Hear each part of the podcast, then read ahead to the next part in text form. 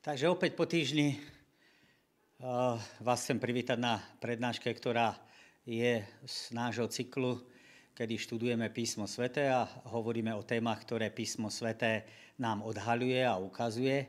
Dneska, ako vidíte, a svieti nám už ten názov a ten nadpis, kedy budeme pokračovať malinko v tej téma, v téme alebo v tej širšej množine, ktorá sa dotýka zákona. Naposledy sme to mali milosť a zákon a dneska je to mravný a obradný zákon. Týždeň prešiel veľmi rýchlo, však utiekol ako voda, by sme mohli povedať. A dneska teda spoločne chceme uvažovať, aký je vzťah medzi mravným a obradným zákonom, medzi tým, kedy mravný zákon existoval, kedy prichádzal na tomto svet, alebo akým e, spôsobom ovplyvňuje človeka a obradný zákon, opäť taktiež, kedy prichádza na tento svet, aký má súvislosť, či má svoj koniec a ukážeme si, že v písme svetom tieto dve veci koexistovali alebo existovali spolu e, počas určitej periódy, počas určitej doby. Stále sa máme možnosť e, naučiť niečo o mravnom zákone a taktiež aj o obradnom zákone, aj keď mal svoj začiatok a svoj koniec, respektíve svoje vyvrcholenie v niekom, na koho to poukazovalo, tak stále je možnosť sa vracať k tomu a, a ako si sa niektorým veciam stále z neho naučiť. Mal svoj miesto, mal svoj význam. Takže ten, chceli by sme ukázať na tie vzájomné dôsledky a na ten vzťah, ktorý ten mravný zákon a obradný zákon mali a aké dôsledky vlastne z toho vyplývajú pre náš život. Aký je pôvod obradného zákona? Samozrejme, autorom pôvodného, obradného zákona, ako aj morálneho zákona, je sám Pán Boh. Ukážeme si, a to som už aj vlastne povedal, že a teraz sa to viaže k obradnému zákonu, má svoj začiatok, má svoj koniec a vrcholí v niekom. A pôvod obradného zákona je teda Pán Boh. Cudzinca nebudeš utláčať ani ho nejakým spôsobom služovať, lebo majú pamätať Izraelci na to, že boli cudzincami v Egypte. Pán Boh prehovoril eh, k Mojžišovi zo svetostánku a 1. Mojžišova 26. kapitola hovorila o tom, že pretože Abraham poslúchal môj hlas a zachovával moje nariadenia, moje príkazy, moje ustanovenia a moje zákony. Autorom teda obradného zákona je Boh. Pán Boh dal tieto obradné zákony a zjavil mu ich a on bol ten, teda Mojžiš, ktorý mal sprostredkovať tieto zákony izraelskému národu. Celé kapitoly, ktoré v písme svetom máme zaznamenané, ktoré sú popisom týchto obradných zákonov, je záznamom o tom, ako pán Boh izraelský ľud vyučoval a viedol. Je treba povedať, že, že množstvo popisov, ktoré sa viažú obzvlášť po výnení teda z Egypta, tak niektoré veci tí Izraeliti poznali už predtým, ano, v, v dobe patriarchálnej.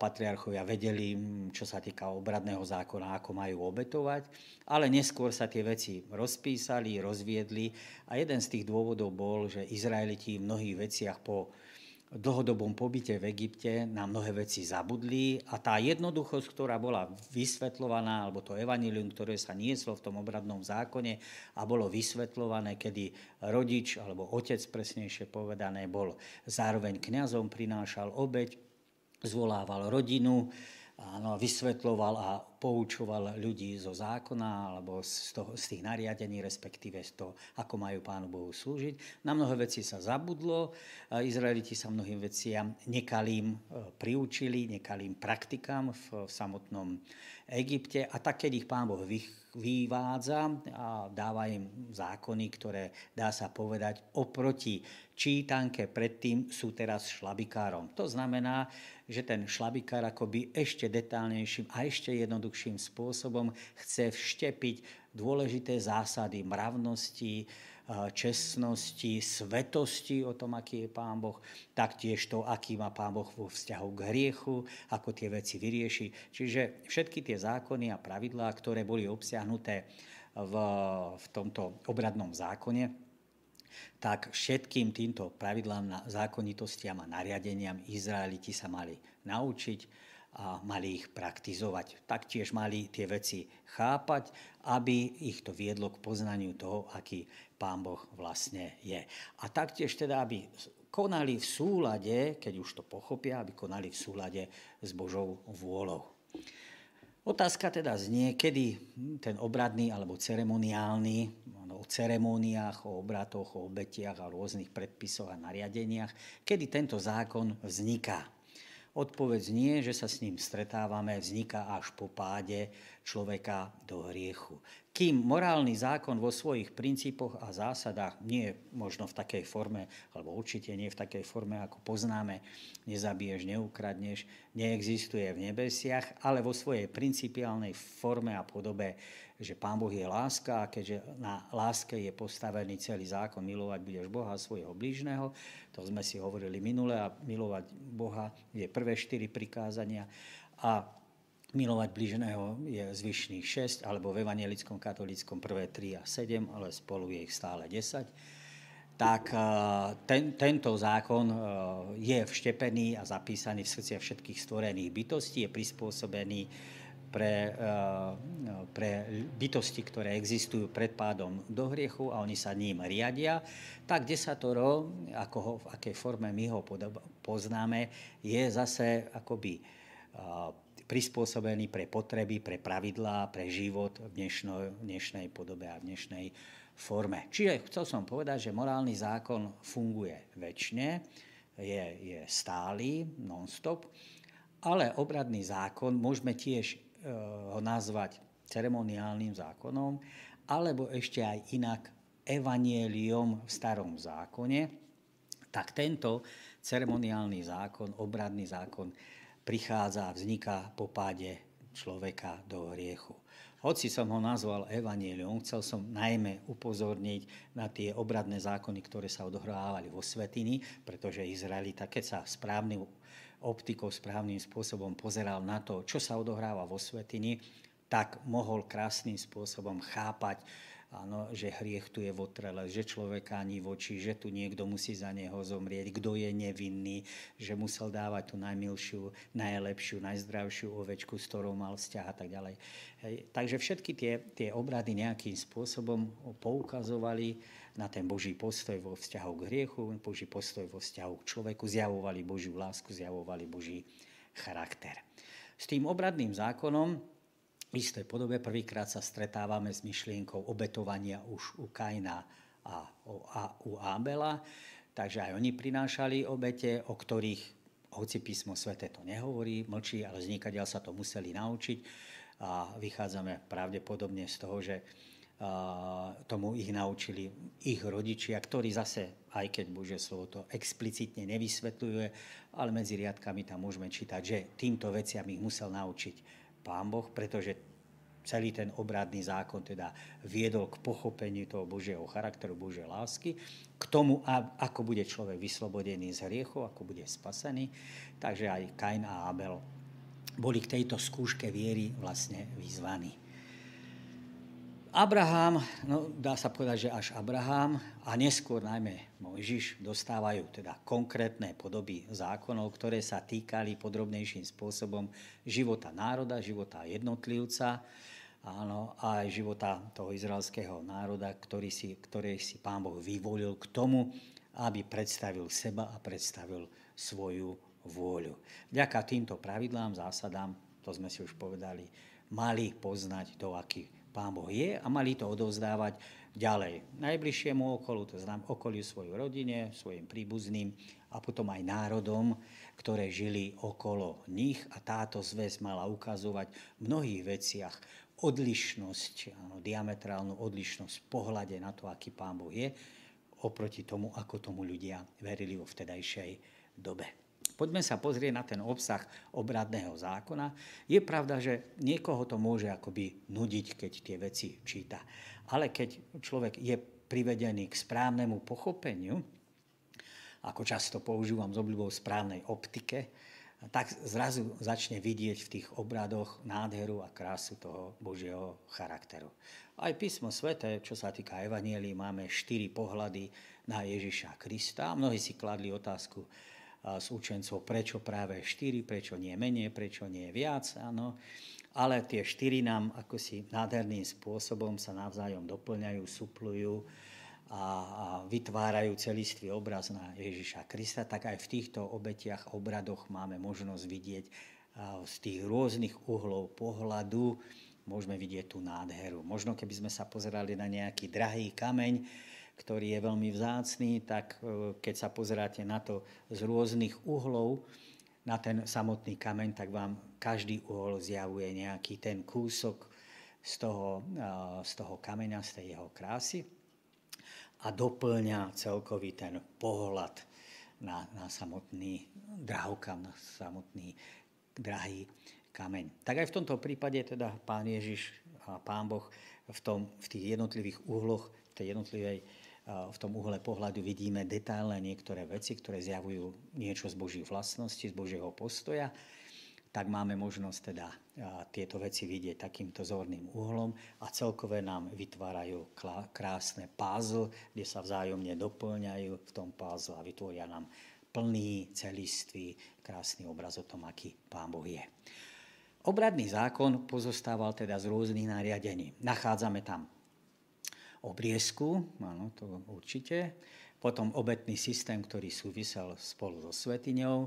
A potom boli slávené rôzne sviatky v tom ročnom židovskom kalendáre alebo v tom cykle toho židovského kalendáru. Niekde tie cykly začínali, alebo tie sviatky začínali, niekde končili všetky mali nejaký význam, nejaký duchovný význam a nejaký praktický dosah alebo presah do praktického života človeka, do života taktiež samozrejme viery. A, a niekde teda začínali ten a niekde končili, takže vytvárali znova taký obraz o tom, aký Pán Boh je. S obriezkou sa prvýkrát stretávame ako so znamením pre Boží ľud, že lebo z obriezkou sa stretávame aj u iných národov, ktoré sú okolo, tam Blízkeho východu napríklad sa z obriezkou v tom období, kedy Pán Boh dáva obriezku, teda v prípade Abraháma, alebo obdobia Abraháma, čo sme niekedy v 19. storočí pred našim letopočtom. A tento úkon, no, tento rozmer je daný Abrahamovi ako potvrdenie alebo dôkaz potvrdenia zmluvy, ktorú uzavrel s ním Pán Boh. A tak dostáva v príkazoch, že každý muž, alebo každé presnejšie povedané dieťa mužského pohľavia na 8. deň, a tento úkon podstupuje pán Ježiš, na 8. deň má byť obrezaný. A bolo to teda také vonkajšie znamenie toho, že dieťa patrí do pospolitosti, do čelade alebo do pospolitosti veriacich ľudí, ktorí nasledujú, ktorí poslúchajú hospodina, ktorí sa chcú riadiť jeho vôľou vo svojom živote. Samotné písmo ale už v starom zákone dáva isté dôrazy, isté akcenty. A e, to, čo častokrát ako ľuďom sa nám stáva, že mm, položíme e, dôraz na formu a zabudneme na obsah, tak aj v tomto prípade Pán Boh častokrát v písme svetom pripomína, že o čomu v prvom rade ide v tom rozmere obriezky, alebo ešte rozriezky. Áno. To znamená, že v prvom rade išlo o tom, aby človek mal rozrezané alebo obrezané to srdce. Áno, preto obrežte si srdce a nebuďte už viac tvrdohlavy, áno, píše Mojžiš. Áno, respektíve Pán Boh cez neho prehovára a ukazuje na problém a na ťažkosť v podstate každého človeka. Takže tam, kde má byť človek zasiahnutý, je to v prvom rade to vnútro. Ten vonkajšok, to môžu byť, v našom prípade hovoríme o obriezke, ale tie činy, tie slová, ktoré častokrát môžu byť nádherné a krásne, ak nevychádzajú z, vnútornej pohnutky, z hlbokej vnútornej pohnutky a, lásky k Pánu Bohu, tak to môžu byť gestá ušlachtilé, krásne, navonok oslňujúce pre mnohých ľudí, ale tá pohnutka tam chýba Ľudí tým môžeme oslepiť, ľudí tým môžeme oslniť, ale Pána Boha nie je možné oklamať. Preto ideálne je, že malé skutky, drobné slova, ak vychádzajú zo skutočnej správnej pohnutky z lásky, e, tak sú u Boha viac cenené, ako keď je to opačne. Veriaci ľud teda e, mal dobrovoľne, ochotne a z lásky nasledovať hospodina. V Novej zmluve taktiež bola obriezka ako vonkajšie znamenie príslušnosti k Božiemu ľudu, teda bola zrušená. Ale apoštol Pavel e, potom napíše, že samozrejme, kto chce byť, chce byť obrezaný, nech sa obreže. Kto nechce byť obrezaný, tam je tá slobodná vôľa. Tuto skutočnosť toho zrušenia jednej časti obradného zákona, teda konkrétne obriezky, čo bol zároveň aj kultúrny zvyk, ale ako sme povedali, potvrdenie zmluvy potvrdzuje Jeruzalemský koncil, ale tiež potom Pavlové výroky, ktoré sa nachádzajú v rôznych častiach jeho listov. A Pavol napíše, aj hľa, ja, Pavol, vám hovorím, ak sa dávate obrezať, Kristu vám nič neprospeje. Ak znovu dosvedčujem každému obrez, obrezanému, áno, že je povinný zachovávať celý zákon. Úplne ste odlúčení od toho tých, ktorí chcete byť ospravedlnení zo zákona. Vypadli ste z milosti. Lebo my pomocou ducha zviery očakávame nádej spravodlivosti. V Kristovi Ježišovi totiž to ani obriezka, ani neobriezka nemá moc, ale viera činná skrze lásku. Čiže znova to, čo som už povedal, ak tá forma existuje, ale obsah je vyprázdnený, áno, tak môžete byť obrezaní kde chcete, na akejkoľvek časti tela, nič to nie je platné. A dokonca teda aj Pavol pripomína, hovorí to, že, že ak by človek spasený z poslušnosti zákona, tak sa ocitol úplne na inej lodi, alebo na nesprávnej lodi. Je jasné, že milosť nás spasí jedine Kristus, a potom všetky tie ostatné dôsledky, ktoré prichádzajú, môžu prameniť to má človek slobodnú vôľu, aj do obriezky. Dneska z lekárskeho hľadiska vieme, že tá obriezka má z toho lekárskeho hľadiska určitý význam a je, je prospešná. A môže sa človek dať slobodne obrezať, ale, ale nie je pred, pred Bohom lepší ten, kto je obrezaný, ako ten, kto nie je obrezaný. Tie pohnutky musia byť jasné u jedného aj od druhého. Obetný systém sa skladal z denných a výročných obetí, ktoré sa prinášali. Každý deň, každé ráno a večer boli prinášané obete, ktoré znova zjavovali ten Boží charakter, to, to, tú Božiu lásku, ten Boží postoj vo vzťahu k človeku. Hriešnik takisto prinášal svoje obete. Čiže tie ráno a večer tie prinášali kňazi, ktoré boli ustanovené, prinášali ich za Boží ľud, taktiež boli prinášané zároveň za nich samotných ale potom ešte individuálne prinášal hriešnik um, svoje obete.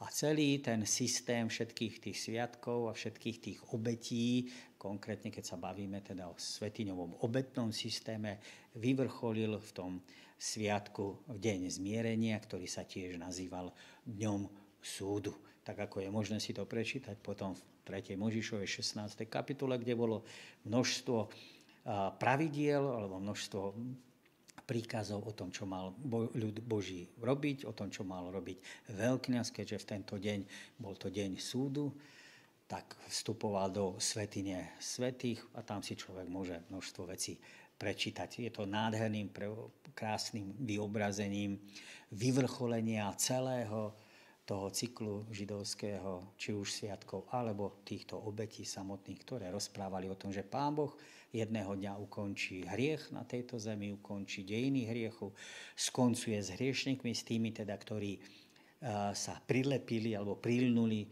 alebo stáli na strane hriechu, na strane zbury a ukončí s nimi dejiny, ukončí, vlastne bude Boží súd. A, a vypočujú si teda rozsudok ako na tom boli a taktiež tí, ktorí teda uzavreli zmluv s hospodinom, tak tí budú stať na tej strane druhej a tí budú dedičmi toho Božieho kráľovstva. Tak ako som už povedal, denné obete vykonával kňaz a tie výročné obete prinášal veľkňaz. Mali sme sa možnosť stretávať v starom zákone, že obetnými zvieratami bol baránok, ovečka, capko, áno, alebo bík. Existovalo 5 druhov obetí, tzv. zápalná alebo spaľovaná, obilná, pokrmová, pokojná, to bola obeť spoločenstva, potom tam bola obeť za hriech a tiež obeť za vino. ako som už povedal, každá z nich zjavovala nejaký ten uhol pohľadu o tom, aký pán Boh je.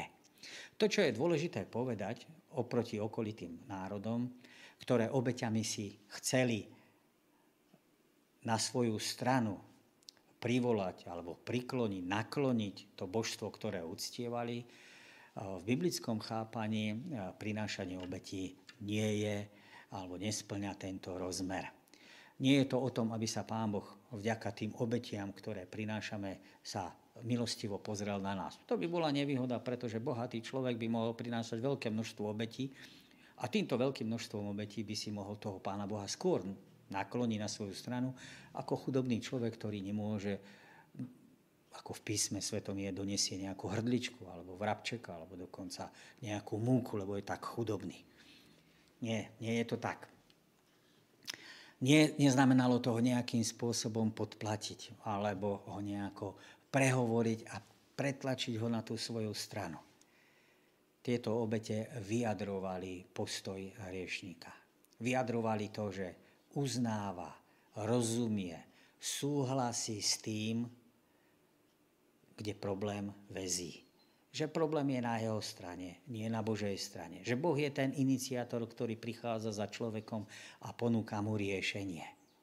Že človek hriešik, je úplne stratený a bez tejto Božej iniciatívy, bez tejto Božej lásky by človek bol úplne stratený a odsedený na väčšinu smrť. Niektoré obete vyznačovali alebo hovorili o, o hriešnikovej vďačnosti alebo o oddanosti, o láske k Pánu Bohu celý teda obetný systém bol len predobrazom na tú obeď, kam to všetko smerovalo. A to bol Pán Ježiš Kristus.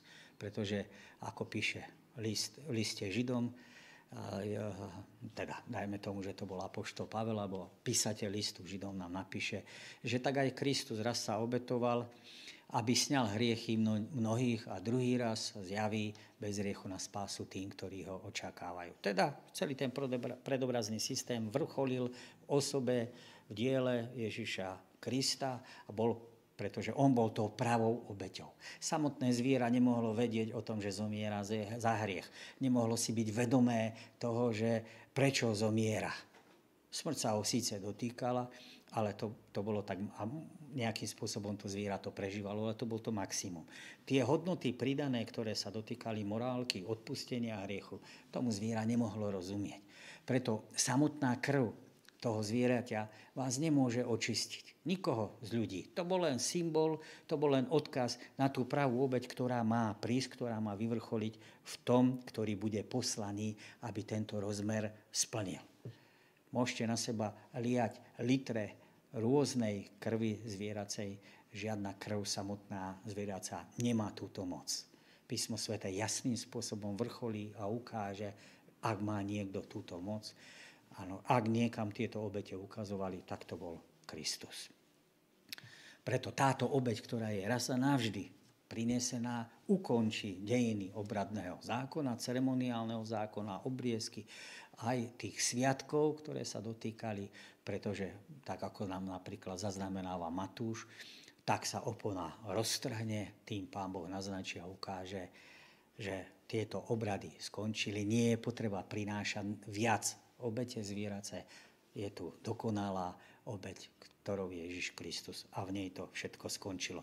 Ten rozdiel je v tom, že dneska sa pozeráme, ten rozdiel medzi minulosťou a prítomnosťou je že obidva pohľady sa vlastne stretávajú na tom kríži, však tí minulí e, v minulosti vyhliadali smerom, vyzerali smerom dopredu, čiže pozerali na toho, na koho to bude vrcholiť a my dneska sa už pozeráme na toho, v kom to vyvrcholilo, v kom sa to naplnilo. Takže v Ježišovi Kristovi. Ale obidva pohľady sa stretávajú v Kristovi. Teda celý obradný zákon poukazoval na Mesiáša, na jeho dielo, na jeho službu, a dá sa povedať, a to sme si už niekoľkokrát povedali, že svetiňový systém bola taká názorná pomôcka, aby si človek mohol lepšie mnohé veci predstaviť, lepšie mohol mnohé veci pochopiť z toho Božieho plánu spásy pre človeka z toho Božieho charakteru. Z tých e, niektorých ešte sviatkov je bolo, že trikrát do roka sa musel Izraelita ukázať áno, v Jeruzaleme. Musel opustiť všetko dom, všet, cel, celý svoj majetok a bola to pre neho, pre muža, teda povinnosť zúčastniť sa naučených sviatkov a boli to tieto tri sviatky. Veľká noc, ktorá sa slavila v Nísane alebo v prvom mesiaci židovského kalendáru. My to máme niekedy marec až apríl. Však, a tento sviatok bol známy tým, teda, že, sa prikonal, e, že sa pripomínal a vykonával, no, pripomínal e, vyslobodenie Izraelitov e, z Egypta a vykonával sa prvýkrát bol ustanovený pri tejto záležitosti exodu, odchodu Izraelitov a mal teda pripomínať a oslavovať Pána Boha, že vyslobodil svoj národ eh, zo zajatia a vyslobodil z, z toho egyptského zajatia, z tej poroby, ktorú izraelský národ počase prežíval. Ten druhý sviatok povinný pre Izraelitu bol Turíce.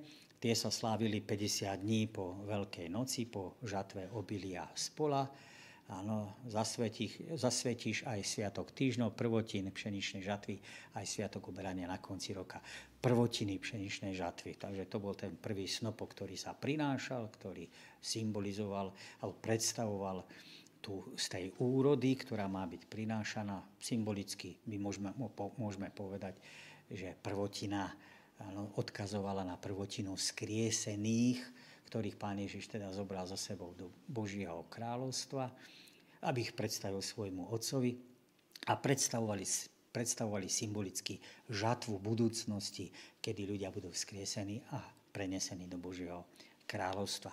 Potom tu bol Sviatok stánkov, ten sa, mm, ten sa slávil v polovici e, mesiaca Tyšri, čo bol 7. mesiac židovského kalendára, september, október. Vtedy sa skončila e, žatva olív, vinnej révy, a ovocia. Vtedy sa Boží ľud radoval, tešil, veselil.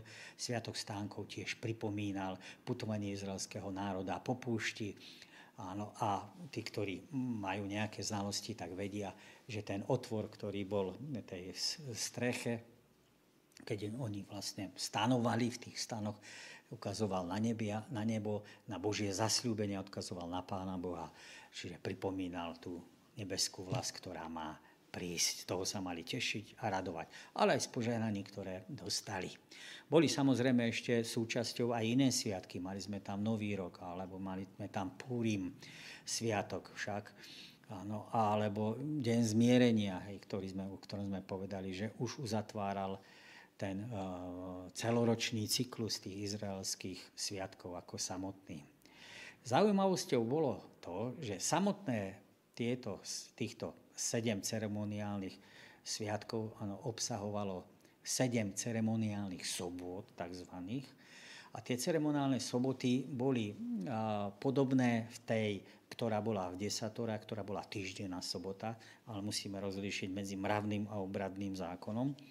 Ale boli spoločné v tom, že ani, tak ako v týždennej sobote Izraeliti nesmeli nič pracovať, tak ani tieto ceremoniálne soboty, ktoré pripadli na rôzny deň v týždni, čiže keď prišli na útorok alebo na stredu, tak tá, ten, ten deň bol nazvaný áno, tou ceremoniálnou sobotou, alebo tiež bol nazvaný teda sobotou ako takou, tak vtedy Izraeliti nesmeli pracovať, nesmeli, nesmeli nič robiť a venovali sa oslave Božej. A dokonca sviatkom bol tiež nov mesiac, ktorý sa slávil na začiatku každého, každého mesiaca. A, takže tie obradné soboty boli ako určené na niektorý ten deň v tom mesiaci, ale všetky tieto obradné soboty tý, s tým obradným zákonom vyvrcholili a skončili, lebo ako som povedal, poukazovali na Krista. So sobotou, ktorá sa viaže na desatoro, ktorá je viazaná na cyklus sedemdňový, tá je v rámci desatora, a tej, tej, tej sa táto zmena alebo skončenie netýkalo, to by pán Boh musel vydať nové ustanovenie, nové desatoro. Neskôr v dejinách e, pridávali Izraeliti ešte ďalšie sviatky, ako som spomenul Púrim, to bol sviatok, ktorý pripomínal e, časy kráľovnej Ester, kedy Izraeliti mali byť e, pobytí a vyslavili nakoniec víťazstvo, takže tento sviatok Púrim im to pripomínal. Alebo ešte máme aj Vianoce židovské, že, ktoré, ktoré taktiež sú, nie sú priamo v písme svetom nariadené hospodinom, ale izraelský nárok Chanuka tak izraelský národ ich vlastne zachovával, sviatok svetiel. Že? A ten bol vo vzťahu k tomu, že Antiochus Epiphanes, alebo Antiochus štvrtý Epiphanes, že snažil sa niektoré veci zatrhnúť, chcel, snažil sa izraelský národ si podmaniť, podrobiť, e, zničiť však. A tento sviatok sa slávil na pamiatku znovu vysvetenia Jeruzalemského chrámu, keďže ho Epifanes poškvrnil tým, že tam obetoval prasa alebo svinu, tak to znečistil a potom, keď izraelský národ povstal, Makabejci, takzvaný, tak makabejské hnutie, povstanie, tak títo znovu vysvetili tento chrám a potom sa slávil tento sviatok. Jednotlivé teda sviatky boli, učili Izraelcov o tom, ako správnym spôsobom pristupovať k Pánu Bohu. Učili ich vďačnosti za to, čo, čo vzťah s Pánom Bohom prináša. Pesnejšie povedané, čo Pán Boh pre nich v živote spravil a čo všetko ich dával.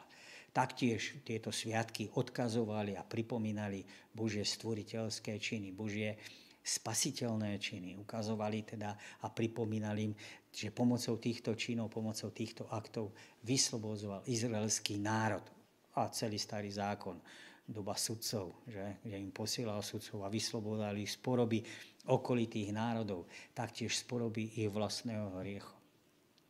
A bolo predzvesťou činov v budúcnosti, ktoré, keďže odkazovali všetky tie sviatky a všetky tie činy odkazovali na Mesiáša, ktorý má prísť, ktorý v budúcnosti vyslobodí izraelský národ od hriechu, dámu odpočinutie. A tiež to bol odkaz na plné odpočinutie a v budúcnosti, kedy si človek odpočinie úplne od všetkého. Dneska si môžeme odpočinúť od hriechu, hriešnú prírodzenosť, ale stále vlastníme, zapasíme s rôznymi ťažkosťami a problémami, ale otázke spasenia si môžeme odpočinúť v Kristovi.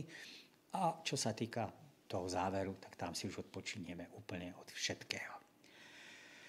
Aký bol zmysel obradného zákona? Apoštol Pavel napíše v Kološanom, že sú tieňom budúcich vecí, ale telo je Kristové.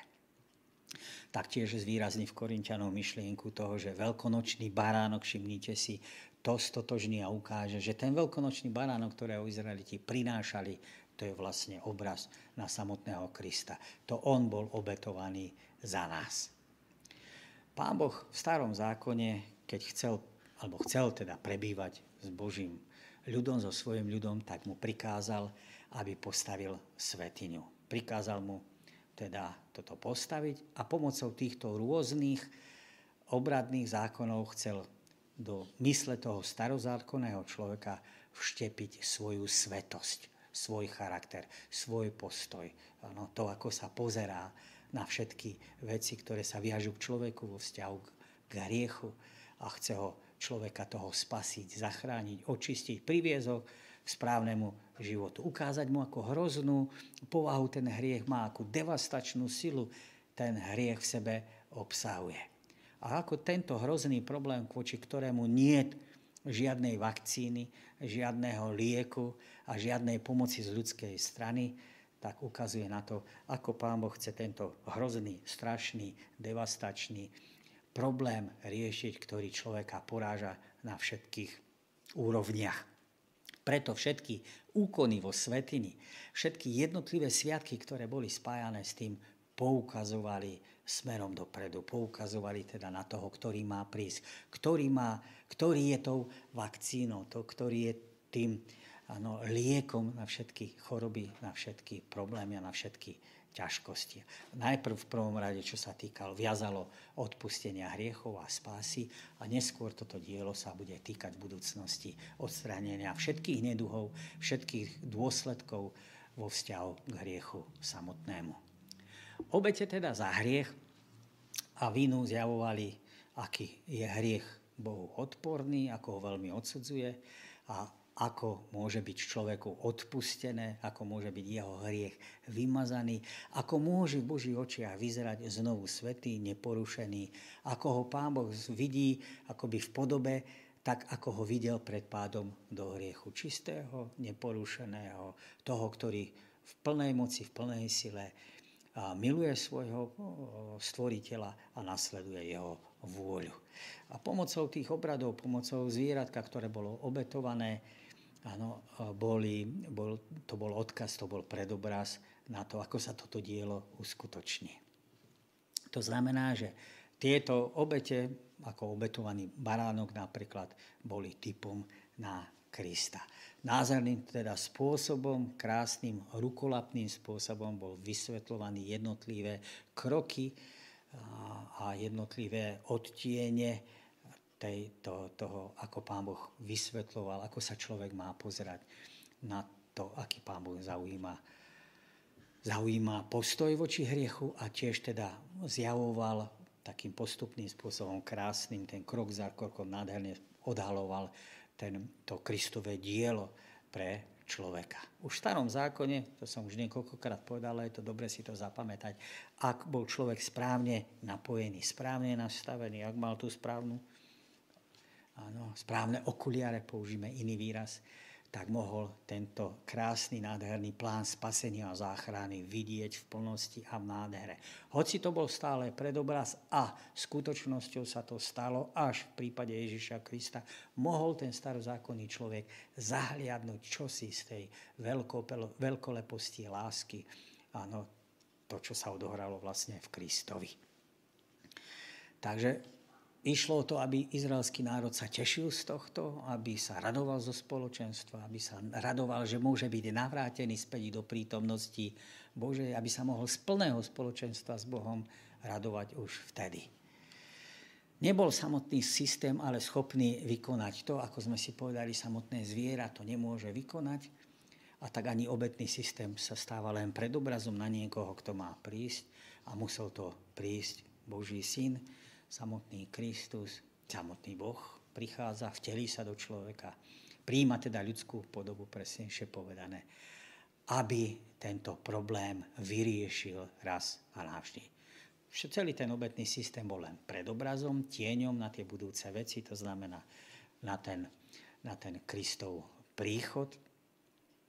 A tak, ako sme už spomenuli, krv, a obe, krv, krv oviec a bíkov nemohla zahľadiť hriech. To mohol spraviť jedine Kristus. Ano. A smrť obetných zvierat odkazovala samozrejme na Boží súd nad hriechom, pretože Kristus bol obetovaný za nás a na ňom sa naplnil ten súd, ktorý už zaznel v raji Adamovej a Eve.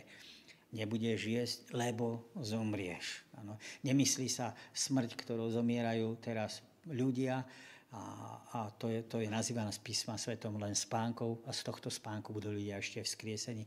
Ale písmo svete uh, pripomína tzv. druhú smrť. E, keď Lazar zomiera, tak pán Ježiš hovorí o smrti, ktorou Lazar zomiera, že to je len spánok. Ešte ho z toho spánku vzkriesí a Lazar znova zomrie, áno, ale znova len zaspí. Ale písmo svete nás upozorňuje, že je tu druhá smrť, konečná, definitívna, kedy, ktorá prichádza ako, a, prichádza ako rozsudok, ako výsledok. Ak sa človek teda postaví proti Pánu Bohu, tak táto druhá smrť odlúčenosti, nebytia, neexistencia, ne, straty spoločenstva s Pánom Bohom, straty spoločenstva s, s nebeskými bytostiami, s anielmi, so spasenými, s vykúpenými, to znamená prísť o všetko. A preto to druhou smrťou človek teda je varovaný, aby ju nemusel absolvovať, je pozvaný k obeti Ježiša Krista. A je vyvýšený Kristus, že táto obeť, áno, táto drahá milosť, ktorá je zjavená v Kristovi, to je ponuka, aby človek nemusel stáť na tej druhej strane. Aby nemusel zažiť to, čo zažil Kristus, ktorý na kríži zomrel prvou aj druhou smrťou zároveň, ale dôležitá je tá druhá smrť, pretože niesol hriechy za nás.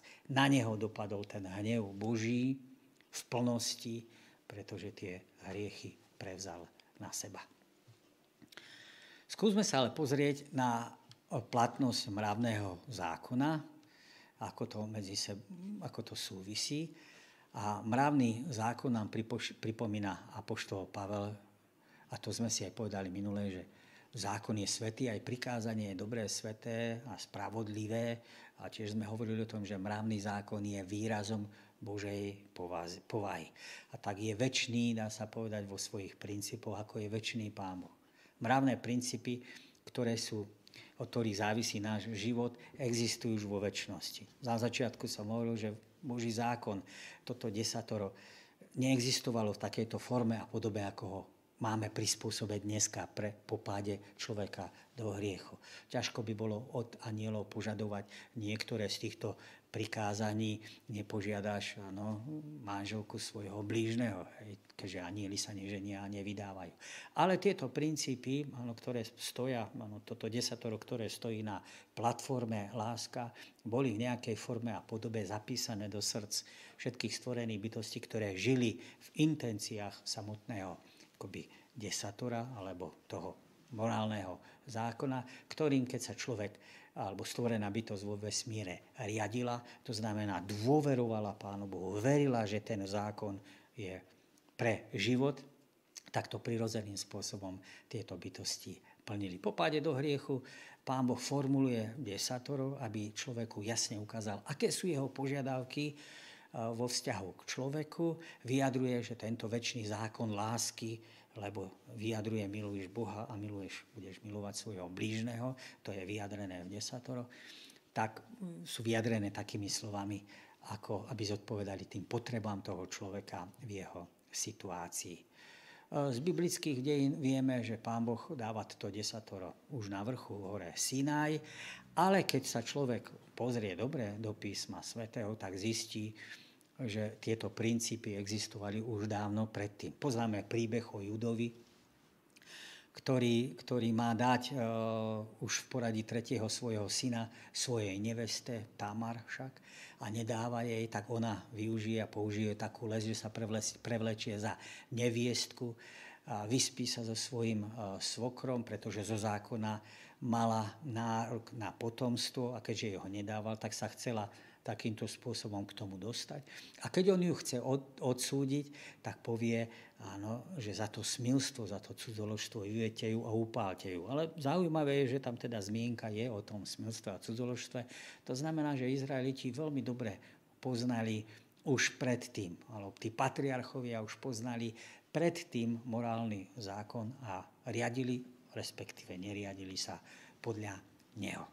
Desatore nám je teda zjavená vôľa Božia, kde Pán Boh predstavuje, ukazuje svoje vlastnosti, ukazuje, aký Pán Boh vlastne je, na akých zákonoch je postavený ten plnohodnotný život. Podľa tohto sa vesmír vlastne riadi. Nová, nová zmluva neruší samotný zákon. Keby sme zrušili zákony tejto republiky, tak po všetkých stránkach tak republika by sa rozpadla, nastala by absolútna anarchia tak aj ten zákon lásky vyjadrený v desatoro je stále väčší. Platnosť toho zákona je stále stály a platný. Pán Ježiš teda aj vyhlásil a hovorí, keď niektorí pochybovali alebo mali otázniky ano, nad tým Ježišovým poslaním, prišiel, neprišiel zrušiť, tak on hovorí, ano, nebo a zem sa pominul, ale moje slova sa nikdy nepomenú. A vo vzťahu k Ježišovi Kristovi, keďže on je autorom toho desatora, alebo spoluautorom, áno, otcom a s duchom.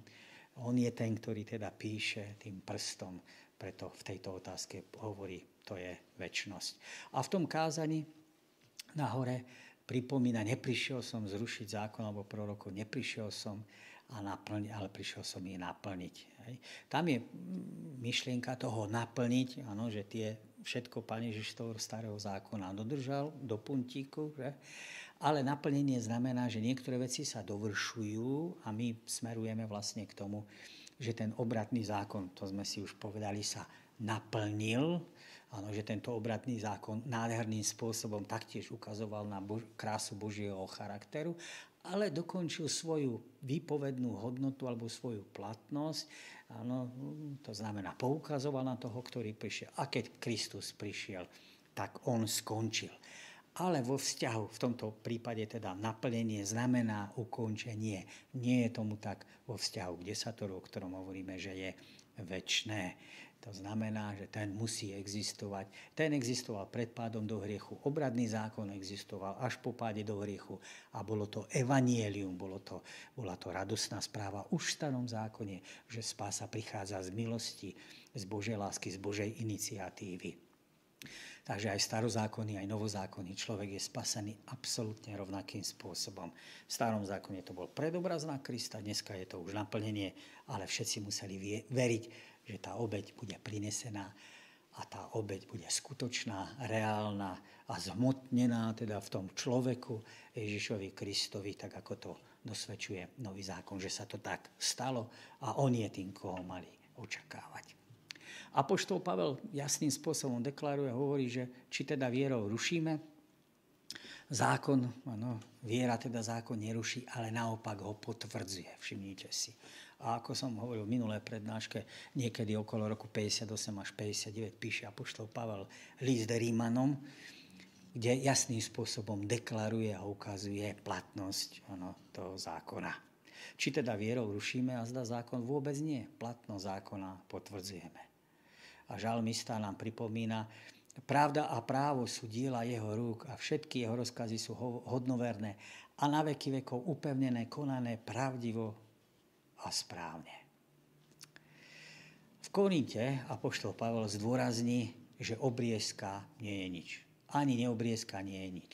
Ale všimnite si, ale zachovávanie Božích prikázaní je všetko. Apoštol Pavel jasným spôsobom. A teraz je otázka, čo všetko. Obradný zákon sa naplnil, ten už nebolo treba, sviatky. Ťažko to Židia opúšťali. K tomu pochopeniu dochádzalo postupným spôsobom. A tak pochopiť, že sviatky, ano, ktoré slávili, obrady, ktoré prinášali, je treba opustiť. Že to malo len dočasnú výpovednú hodnotu, obriezka. To bolo niečo, čo bolo spájané stáročia, niekoľko tisíc ročí, tak 2000, dajme tomu s izraelským národom, ťažko sa im to opúšťalo. Áno. Ale a ten nový zákon ukazuje tú cestu. Pripomína cez Apoštola Pavla, že majú smerovať vyššie. Že niektoré veci, na niektoré veci majú spomínať, nezabúdať na to. Áno, tvorí to e, tú takú neoddeliteľnú súčasť tých izraelských dejín a Božieho vedenia a toho izraelského národa, ale niektoré veci skončili. Ale v prípade prikázaní, a to píše ešte potom takisto v liste Rímanov, ale to sme už spomínali pre tých, ktorí aj pozerali minule, že Apoštol Pavel tú druhú dosku zákona áno, v, v tom liste Rímanom mm, pripomenie a povie, že a nezabiješ, neukradneš a teraz ich vymenuje všetky. A ak je nejaké iné prikázanie zhrnuté v ňom, áno, budeš milovať blížneho svojho. Čiže tu jasným spôsobom deklaruje a ukazuje platnosť druhej dosky zákona. A ak je platnosť druhej dosky zákona funkčná alebo existujúca, tak je potom aj prvá doska, ktorá taktiež stále platí. Jakub potom taktiež pripomína, poštol uh, Jakub, že ten, kto by pristúpil čo len jedno jediné prikázanie, Jakub 2. kapitola 8, 8 a 12. verš, hovorí o mravnom zákone, kde hovorí o slobode. Ale keď v 10. verši v 2. kapitole pripomenie, kto by prestúpil len jedno prikázanie, prestúpil by vlastne všetky. Funkčnosť zákona 10 ohníviek je funkčný, funkčná reťaz je len vtedy, kým všetky ohnívka sú vzájomne prepojené a sú celé, nie sú porušené. V okamihu, keď zlomíte jedno ohnívko, prestane mať funkčnosť celý zákon. Dá sa povedať teda, že Apoštol Jakub to tam pekne napíše a hovorí, a ten, ktorý povedal, nezabiješ, povedal aj nescudzoložíš, ale ak cudzoložíš, ale ak nezabíjaš, ale cudzoložíš, prestúpil si zákon. A toto sa v rôznych variantách dá použiť na všetkých 10, na všetky 10 prikázaní. Ak aj nepožiadaš, áno, ale áno, ohováraš sa, alebo nectíš si oca a matku, tak porušuješ celý zákon. Táto variabilita je možná so všetkými prikázaniami. Tam ukazuje Apoštol Jakub jasnú funkčnosť, celistosť celého desatora. Dokonca V apokalyptickom uh, spise Nového zákona, teda v zjavení Jana, nás potom Jan upozorní na to, že v záverečnom spore medzi dobrom a zlom, medzi pravdou a lžou, stoja ľudia, ktorí majú vieru Ježiša Krista. Inak povedané, sú spasení z viery a svoju vieru deklarujú, dosvedčujú v prikázaniach, v poslušnosti, konajú podľa Božieho zákona. Milosť Božia, ktorá ich očistila, ktorá im dala zároveň aj silu, aby zachovávali tie Božie prikázania. Táto Sila, aj tá milosť je počítaná v Kristovi, nám pripočítaná a udelená v Kristovi. K tomu človek ani seba očistiť nemá človek silu, ani sám seba vybaviť k poslušnosti človek nemá silu. Obidve e, veci sú nám darované v Kristovi. Preto centrom sporu aj v závere ľudských dejín budú tí, ktorí Bohu dôverujú, ktorí v Neho veria ako v jediného svojho spasiteľa a rozhodujú sa pre poslušnosť desatora ako celkom. Títo budú trňom, alebo sú trňom toho najväčšieho nepriateľa a tento najväčší nepriateľ, nepriateľ tu pôsobí v dejinách a v tom záverečnom spore bude pôsobiť cez svoje inštitúcie, cez, svoje, cez svojich ľudí, môžeme povedať, cez ľudské nástroje, kedy bude útočiť na tento verný Boží ľud rozmanitými spôsobmi. Ale to nie je nič nové. Izraeliti si to prezili v starom zákone a tí, ktorí sa dožijú konca, si to prežijú na konci. Nič nové pod slnkom. Čo zrušil Golgotský kríž? Daniel nám pripomína, uzavrie pevnú zmluvu s mnohými na jeden týždeň. Presnejšie by bolo v pol týždni. No, tak by mal znieť preklad áno, v, jednom týž, v tom týždni, v pol týždni zastaví zábytnú a pokrmovú obeď a na kraju oltára príde a tak ďalej a tak ďalej. Ale všimnite si, zastaví zábytnú a pokrmovú obeď. Proroctvo z, z knihy Daniel z 9. kapitoly, ktoré hovorí o 70 týždňoch alebo o 490 rokoch, ktoré ano, končia a centrujú pozornosť človeka do posledného týždňa do posledných 7 rokov, kedy prvých 3,5 rokov pán Ježiš pôsobí a po 3,5, čiže v polovici týždňa, po 3,5 roku, tých 7 rokov je rozdelené na 3,5 a 3,5 a pri tých 3,5 prvých je Ježišova služba, tam prichádza Golgota, kde pán Ježiš ukončí zábytnú a pokrmovú obeď. V tých zvyšných 3,5 roka ešte Izraeliti sú vyzývaní k návratu k pánu Bohu. Končí to Štefanovou smrťou a proroctvo tých 490 rokov, ktoré boli dané izraelskému národu k tomu, aby sa navrátil k Pánu Bohu, aby zaujal správny postoj k hriechu a k Pánu Bohu a voči sebe, toto končí a evanelium je zvestované pohanom. Ano, Boží ľud je prenasledovaný, rozprchne sa a zvestuje evanelium. To znamená, že aj ešte potom Apoštol Pavel pripomína, že keď na svojom tele pozbavil platnosti zákon s jeho nariadeniami, aby tak z dvoch stvoril v sebe jedného nového človeka, nastolil pokoj. Moc kríža vidíme na jeho dôsledkoch. Pán Ježiš na kríži zrušil alebo ukončil pôsobenie obradných zákonov. A tak ako sme čítali u, u proroka Daniela, tak ten predpovedal, že ten Mesiáš, ktorý príde, spôsobí, že v tom polovici toho týždňa po 3,5 roku svojho verejného pôsobenia ukončí svojou obeťou, svojou smrťou obete a obetné dary. Dôkazom tohto naplnenia ano, bola Matúšovi 27, sme to už spomenuli, ale dôležitosť je, že chrámová opona bola roztrhnutá vo chvíli, keď Kristus umrel na Golgote. Pre novozákonných písateľov, ktorí to vložia do svojich evanielí, je to jasným dôkazom, jasným znamením pochopenia toho, že niektoré veci boli, skončili, naplnili sa, neprišiel som zrušiť, ale naplniť. Čiže v tomto prípade obradný zákon svojou výpovednou hodnotou poukazoval na Krista. Skončil, a na jeho miesto nastúpil ten pravý baránok. No, od teraz sa pozeráme v, v tej skutočnej podobe, tej zmotnenej podobe, tej naplnenej podobe na samotného Krista. A Apoštol Pavel to potom teda potvrdí v liste do Efezu, že on je náš pokoj, ktorý oboch spojil v jedno, čiže ak pohanov a Židov niečo rozdeľovalo, tak Kristus ich teraz spája. Svojím telom zbúral priehradný múr a nepriateľstvo, keď pozbavil platnosti zákon prikázaní s jeho nariadeniami, aby v sebe z dvoch stvoril jedného nového človeka, nastolujúc pokoj. Tu istú myšlienku potom vyjadruje aj do Kološ, do Koloským, do, do církvy.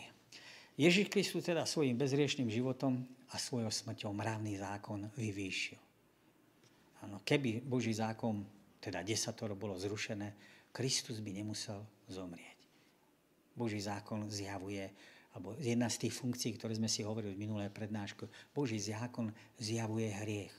Áno, keď sa človek pozrie a postaví pred desatoro, tak vidí sám seba konkrétnom prikázaní, ktorom prestúpil, či už vo vzťahu k svojmu blížnemu, ten zákon, alebo vo vzťahu k svojmu nadriadenu, alebo svojmu spasiteľu, svojmu stvoriteľovi. Táto funkcia Božieho zákona nikdy neprestáva, pretože jasne deklaruje a zjavuje a nám ukazuje a svieti, v čom konkrétnom sme schybili. Keby toto bolo odstránené, tak by sme nevedeli vlastne, čo je hriech. A Keby, desato, keby teda Kristus, keby bolo desatoro zrušené, Kristus by nemusel zomrieť. V kázaní na tom vrchu spomínanom Matúšovi zákon desatoro prehlby. Aj keď možno nedá sa úplne povedať, že prehlbil alebo znútornil ho v zmysle toho, Áno, ako by niek- niektorí teológovia to chceli vidieť, že v starom zákone to takto nebolo a len v prípade Ježiša Krista to takto bolo. Nie tá istá myšlienka bola obsiahnutá či v starom alebo v novom zákone. Ale pán Ježiš im chce osvetliť a ukázať niečo, čo doteraz nechápali, alebo možno chápali len jednotlivci, alebo len niektorí. Chce im ukázať, že áno, prehlbenie toho zákona im chce vysvetliť a ukázať, že ide oveľa hĺbšie a ďalej, že zákon neostáva len pri povrchu, tak ako ľudský zákon nie je schopný čítať myšlienky ľudí. Áno, ani sudca nevidí do srdca človeka. Boží zákon číta áno, tieto pohnutky ľudí. To znamená, pomocou Božieho zákona Pán Boh zjavuje a odhaluje, áno, že cudzoložiť znamená aj pozerať sa na niekoho so žiadosťou. Neznamená to len fyzicky previesť nejaký akt. A oni si teda mysleli, že keď to nerobia, ale vo svojej mysli to doťahujú, tak pred Pánom Bohom nerešia. Ale Pán Boh ukazuje, ale ďalší rozmer zákona, to prehlbenie, osvetlenie zvnútorné je, že Pán Boh ide aj a, a mapuje aj tú mysel človeka, zjavuje, že ten Boží zákon preniká hlboko do človeka. No, tak to sme si povedali, no, že to znamená, že keď človek nejakým nesprávnym spôsobom nestačí len formálne pristúpiť, musí to byť v poriadku aj po tej vnútornej stránke. Preto ten, kto zavrhuje Boží zákon, kto zavrhuje morálny Boží zákon, zavrhuje v podstate svojho zákonodárcu. To znamená, ide do verejnej, otvorenej zbury vo vzťahu k Pánu Bohu. Ak sa stretávame niekedy s vyjadreniami, a to sa stretávame, že Boží zákon skončil, ano, tak je to v rozpore s inými pasážami písma svätého. Teraz hovorím o novozákonných, nehovorím o starozákonných, kde je to jasné, ale o novozákonných, ktoré sme si citovali, ukazovali, že Pavol to jasne deklaruje a ukazuje, že človek, ktorý si váži Golgotu, bude mať v úcte aj Sinaj. To je tá milosť a zákon, o ktoré sme hovorili. Keď nás Pán Boh omilostní, omilostí nás čoho? Z prestúpenia zákona. Ktorého? morálneho zákona, z desatura. Ak nás Pán Boh, ak sme si tieto hriechy svoje priznali, ak sme ich vyznali, ak sme prišli pod kríž a uverili v Krista, ten nás očistuje, omilostňuje, postaví nás pred Boha, ako keby sme nikdy nezrešili, ale nevedie nás zároveň. Nehovorí, choď a hreš ďalej. Nehovorí, choď a kradni ďalej. Nehovorí, choď a zabíjaj. Uvádza do súladu so zákonom. Hovorí, choď a nehreš. Choď a nekradni. Nehovorí tej hriešnici, choď a nehreš viacej. Vyzývajú, aby sa prestala búriť vo vzťahu k svojmu stvoriteľu, aby sa podriadila jeho vôli, aby bola jeho milosťou uvedená do súladu s jeho vôľou. A jeho vôľa je vyjadrená v slove láska. Slovo láska je vyjadrená milovať budeš Boha a svojho blížneho. Alebo štyri prikázania, po prípade tri, šesť alebo sedem. Desatoro. A tak teda, kto si váži Golgotu, váži si aj Sinaj. Kto si neváži Sinaj, dávajte pozor, kto si neváži desatoro, v skutočnosti nemôže oceniť, nemôže si vážiť Kristovo dielo na kríži. V skutočnosti je to tak, že na Golgote sa objala Božia láska so spravodlivosťou. Na Golgote sa stretla milosť a zákon. My sme si povedali minule, že zákon nás nemôže ospravedlniť. Nemôže nás očistiť. Ale zákon nás vedie k, ku svojmu stvoriteľu, ku svojmu spa, k nášmu spasiteľovi. Medzi Kristom a jeho mravným zákonom nie je rozpor. Sme oslobodení od hriechu, očistení, ale nie od poslušnosti. To nejde. Tak tomu už bolo v raji, tak tomu je teraz a tak to bude aj v Božom kráľovstve. Kto si uvedomuje význam Golgoty, nemôže byť teda proti platnosti Božieho zákona, ktoré je vyjadrení Božej vôle, ale vždy bude proti zneužitiu zákona ako cesty spásy. Proti tzv. zákonnictvu. Proti snahe byť spasený z poslušnosti. My ale nie sme spasení z poslušnosti, ale z milosti.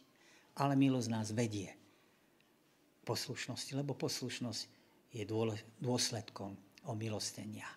Poslušnosť dieťaťa je vždy výsledkom lásky a rešpektu vo vzťahu k rodičovi. Ako by to bolo, keby dieťa povedalo svojmu rodičovi, milujem ťa, a mama mu povedala, choď mi umýť a v zápete by dieťa zahlásilo, tak som to nemyslelo. Ja ten riad nebudem umývať. Nie. Vždy to tak je. Súvislosť, spojitosť, dve spojené nádoby. Kde sa to teda ukazuje ľuďom na hriech. Obradný zákon nám ukazuje, aký odporný hriech Pánu Bohu je.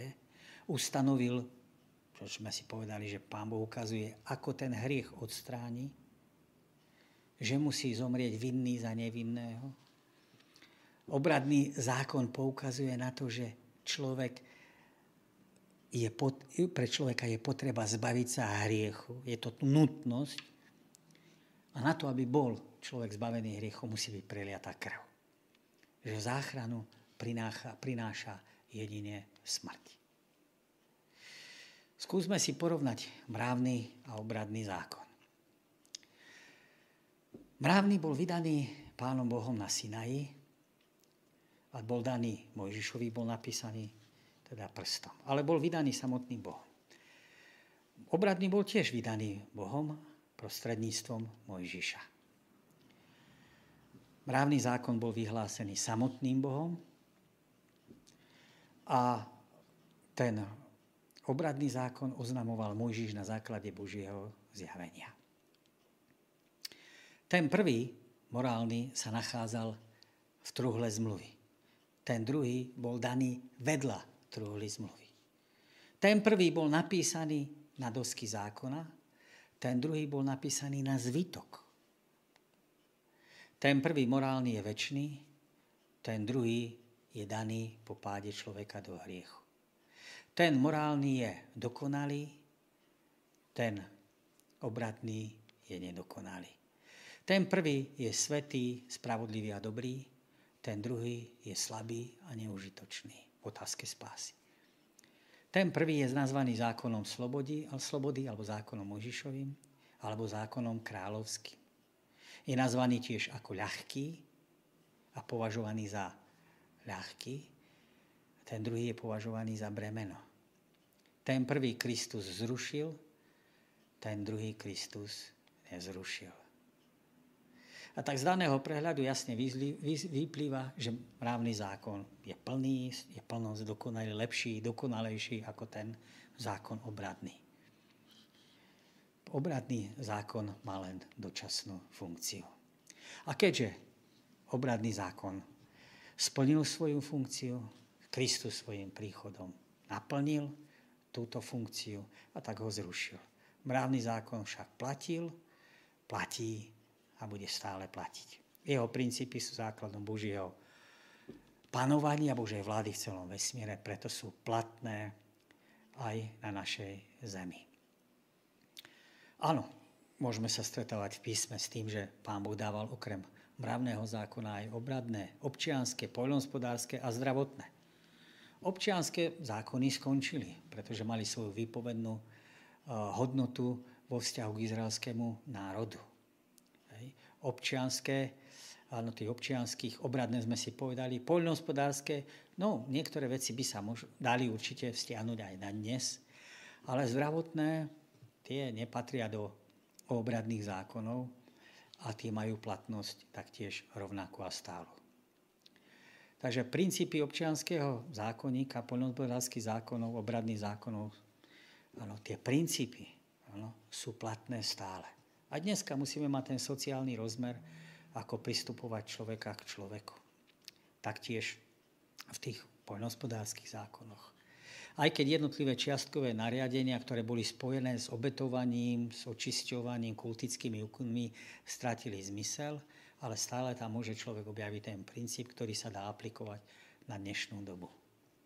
A tak apoštol, alebo písateľ listu Židom, no, zretelne, zretelne objasní vzťah kresťana k obradnému zákonu. Pretože Kristus v tomto liste je ukázaný viac ako obradný zákon.